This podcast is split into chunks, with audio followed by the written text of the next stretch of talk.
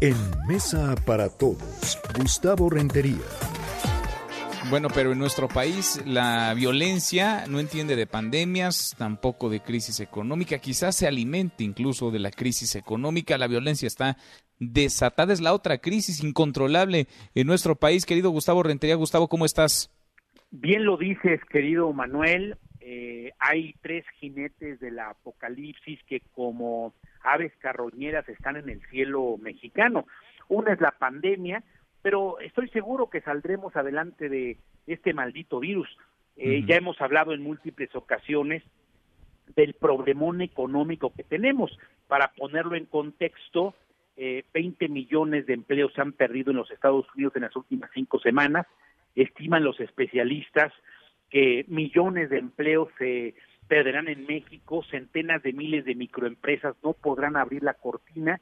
Y hoy hay gente que está pensando que va a comer porque no hay lana en las alacenas, no hay lana para llevar y satisfacer los estómagos de muchos millones de mexicanos. Pero bien lo dices, el tercer jinete del apocalipsis es sin duda la inseguridad que va a crecer.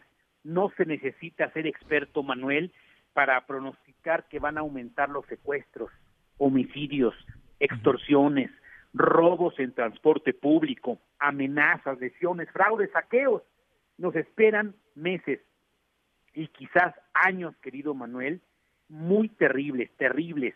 Muchas bandas, eh, lo quiero decir con todas sus letras, eh, se van a meter a casa a robar. Eh, con mucho esfuerzo hemos conseguido la tele, el refrigerador, la licuadora, pero estamos en riesgo que nos las quiten. Nos van a arrebatar portafolios y bolsos a las damas en las calles, en el transporte público seguirá en, en, fórmula corregida y aumentada los saqueos. Eh, eh, ya hemos visto videos de cómo la gente ya ni siquiera reacciona porque les parece algo normal. Y, y me hacen una pregunta constante los tuiteros, televidentes, lectores, radioescuchas. ¿Qué onda con los cárteles de las drogas? Eh, que también han visto disminuidas sus ganancias en este confinamiento.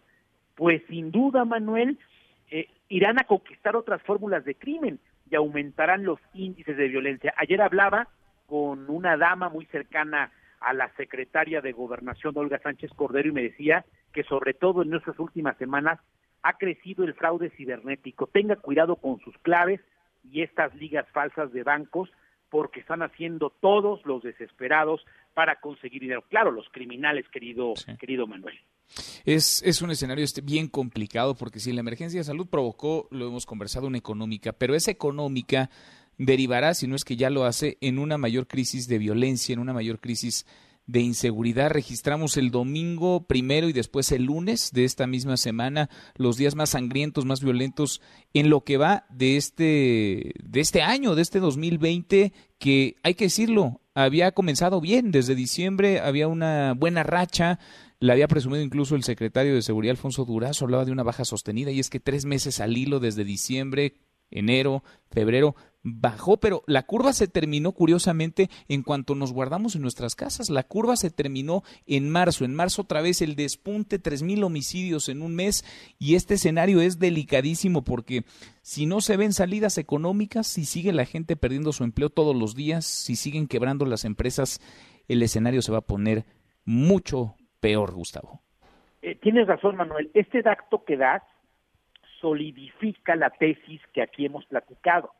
En marzo pasado se ubica con 3.000 homicidios dolosos como el segundo mes más violento de la historia en México desde que se tiene registro.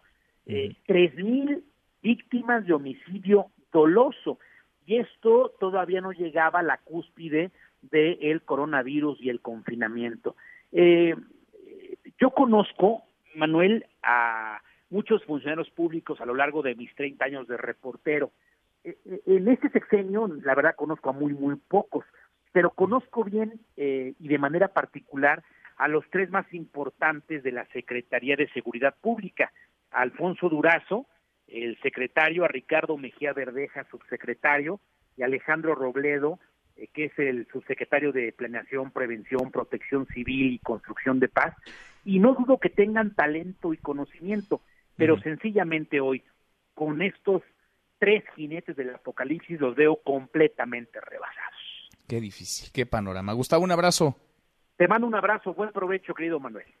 Igualmente, muy buenas tardes. Mesa para todos.